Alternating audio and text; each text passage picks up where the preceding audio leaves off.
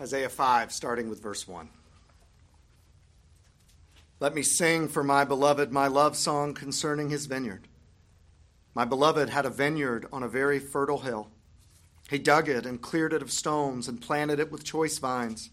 He built a watchtower in the midst of it and hewed out a wine vat in it. And he looked for it to yield grapes. But it yielded wild grapes. And now, O inhabitants of Jerusalem and men of Judah, judge between me and my vineyard. What more was there to do for my vineyard that I have not done in it? When I looked for it to yield grapes, why did it yield wild grapes? And now I will tell you what I will do to my vineyard. I will remove its hedge, and it shall be devoured. I will break down its wall, and it shall be trampled down. I will make it a waste. It shall not be pruned or hoed, and briers and thorns shall grow up. I will also command the clouds that they rain no rain upon it. For the vineyard of the Lord of hosts is the house of Israel, and the men of Judah are his pleasant planting.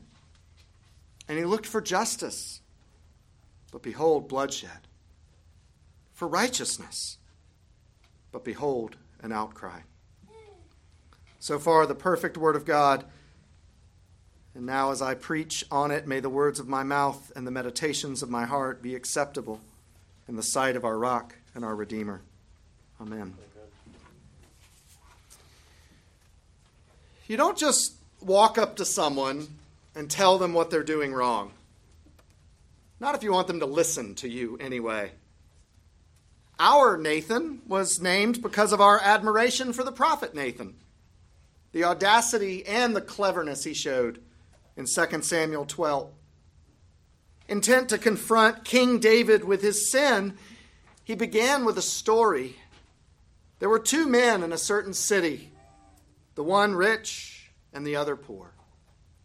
And with this approach, he gets David to listen genuinely rather than defensively, even though the tables will be turned on David soon enough.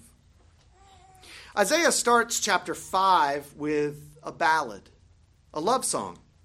He wants God's people to listen, to understand, and to agree. But his end game isn't romance but conviction.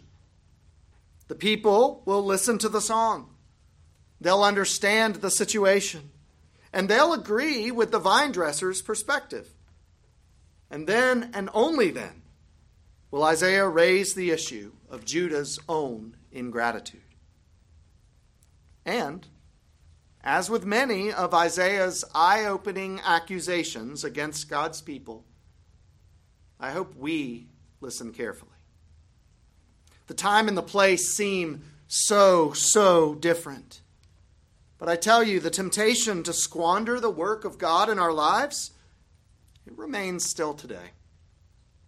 A question to consider, and one I'll come back to later this morning, is this Are we, the church of God, the people of God, are we yielding an abundant harvest of fruit proportional with the abundant grace God has invested in us? Where this love song begins is not with the vineyard, but with the vine dresser. Verse 2 explains just how much work he put into the vineyard. When we bought our house, we had to bring in dozens of dump truck loads of dirt to try and level the backyard.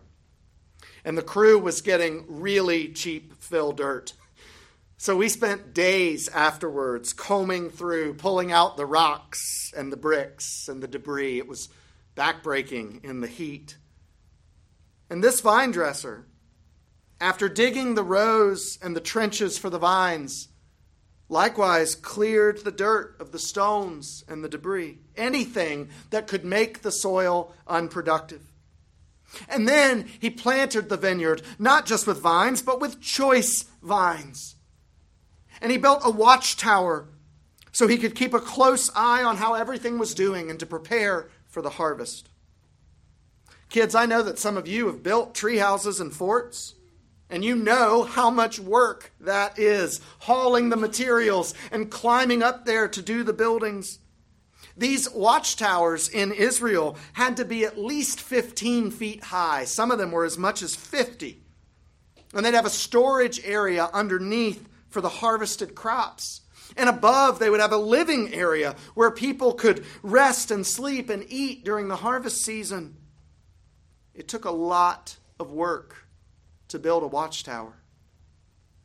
The vine dresser also hewed out a wine vat, a large vessel made with wood or stone in the earth where the ripe grapes would be put to begin the winemaking process. After all, he wasn't doing all this work for nothing.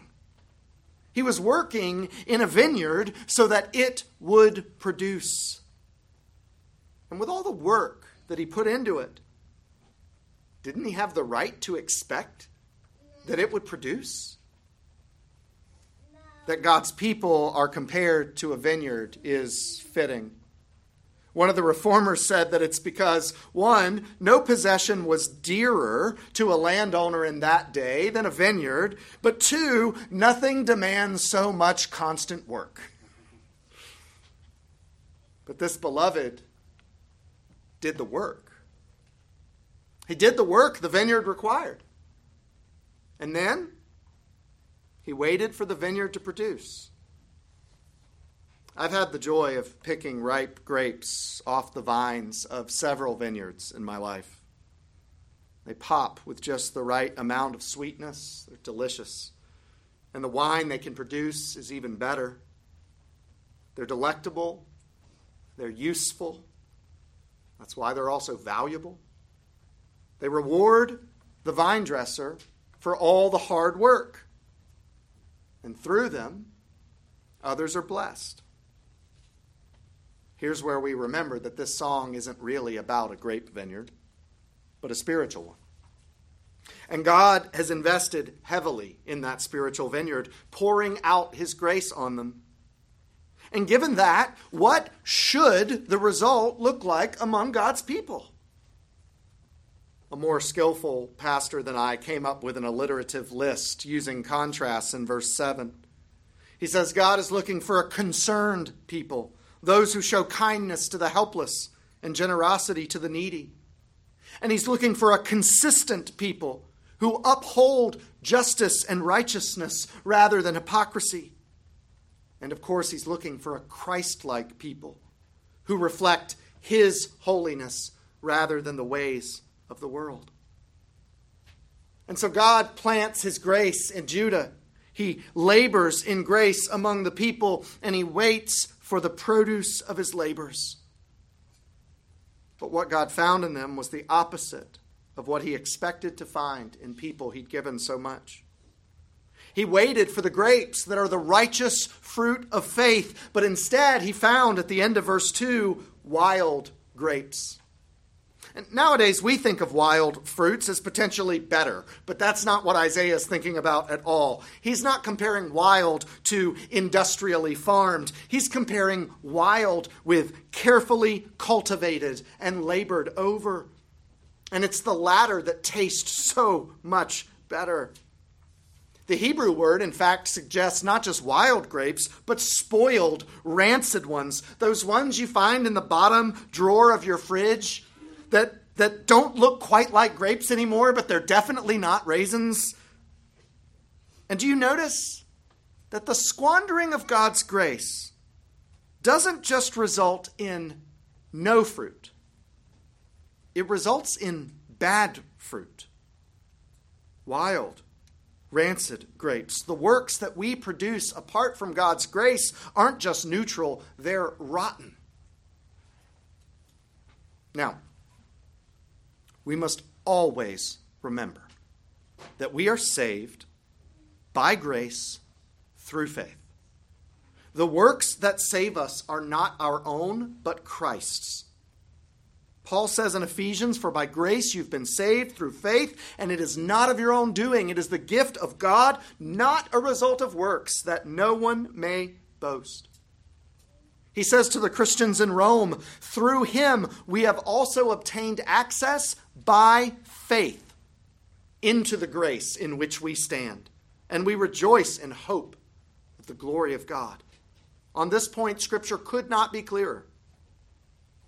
But Scripture is also clear that having saved a people from their sins by grace, God expects this people to bear fruit.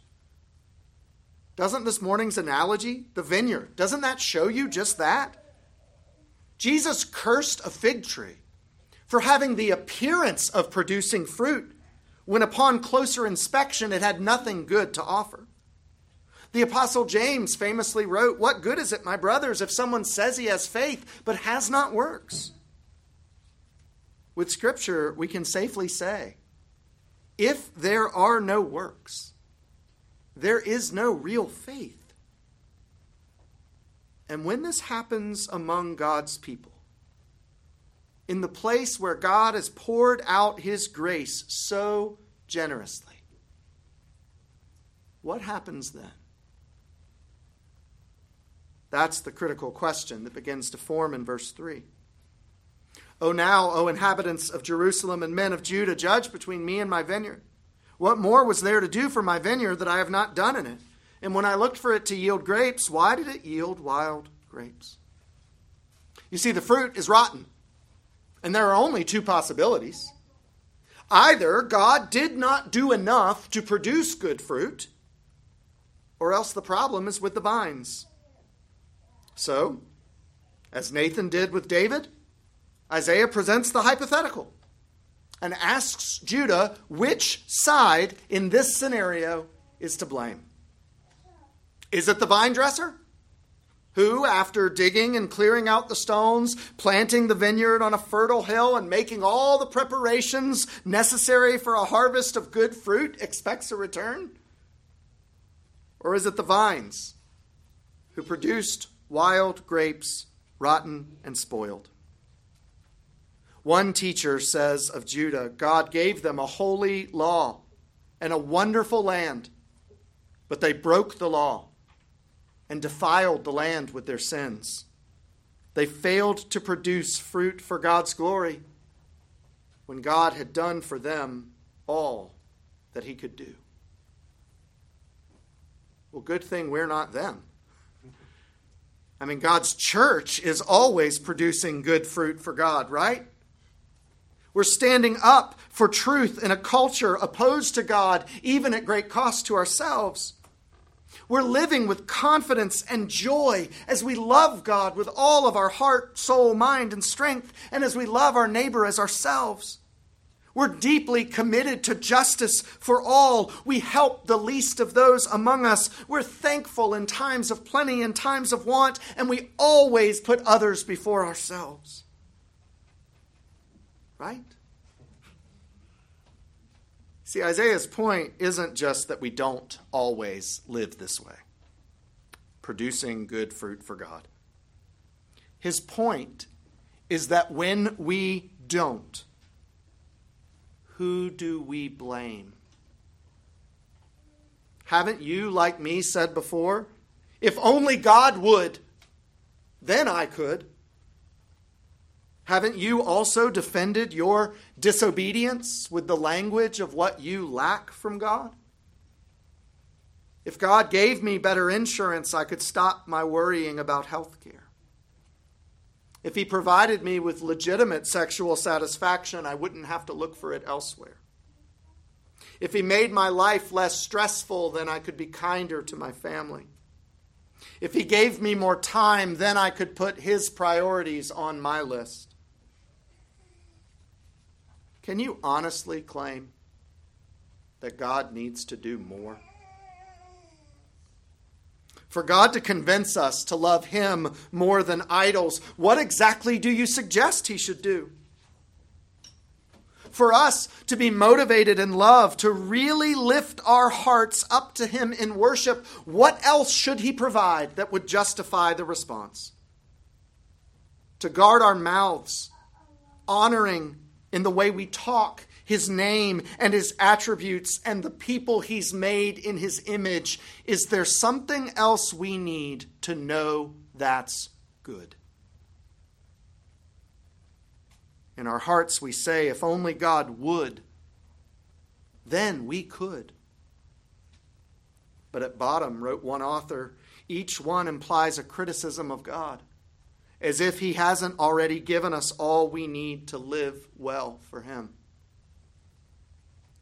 In his second epistle, Peter describes it in an alarming way. His divine power has granted to us all things that pertain to life and godliness. In his power, he's given us all things that we need for salvation and for faithful living. Judah has some tough times coming war, occupation, exile. And when it comes, who do you think they will blame? Will it be the vines that produced rotten fruit? Or will it be the vine dresser, despite the work he did for them? Does the person who resists grace usually blame themselves? Or do they find a way to blame the giver? What do you do? As we work through the rest of chapter 5 in the next few weeks, we'll find multiple examples of ways that God's people resist his grace. And we'll also find examples of the way that God disciplines his people when they do. The first of those is verses 5 and 6. As God was active in the work of preparing the vineyard for production, so he is also active in disciplining the vines when they fail to produce. Notice how many times he says, I will in these verses. I will remove its hedge. I will break down its wall. I will make it a waste. I will also command the clouds that they rain no rain upon it. When God's people, in pride and stubbornness, resist the work of His grace, God doesn't stop working. He just works differently. He works in a way that might call us back. Why? because we were not made to produce rotten fruit. He gives grace to his people, saving and then sanctifying grace so that we will produce good fruit. And it's not merely transactional, of course. Don't hear me saying that, because the fruit that is produced comes through our union with Christ. It comes as we glorify God and enjoy Him forever. And rotten fruit is clear evidence that we're not doing either one neither glorifying nor enjoying. What God expected from Judah, the people of his grace, was justice. And what he got in return was bloodshed. What he expected from the work he had done in them was righteousness. And what he received was outcry, wickedness. It's verse 7 then that breaks the news. This song wasn't about a grape vineyard.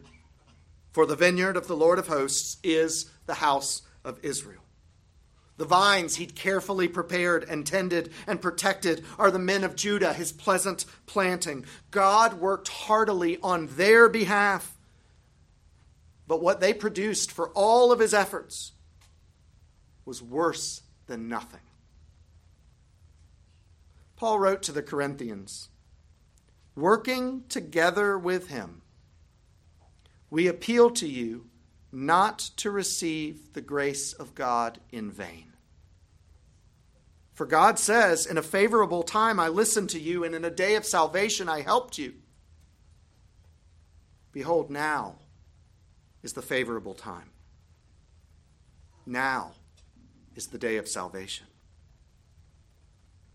When did God help Judah, they might ask? We know the answer because that's them and not us. He called Abraham out of darkness and made a covenant of grace with him. He led the Israelites out of Egypt. He gave them his law and his word. He revealed himself. He gave them the land, peace, and rest. And as Isaiah is preaching repentance to them, God is helping them even now. Now is the favorable time. Behold, now is the time of salvation. But then is the harder question When has God helped you? He took on human flesh to reconcile man to God. He kept the law perfectly on our behalf. He went obediently to the cross, taking the punishment that was rightfully ours. He conquered death, raised from it to glory, so that one day we will too. And He opened your heart to the truth of Christ making fertile the ground for the gospel's good fruit bearing news. And what about now? Isn't he helping you even now? Now is the favorable time. Behold, now is the day of salvation. Think of all the work that God has done for us through grace. Think of all the work that God has done for you through grace.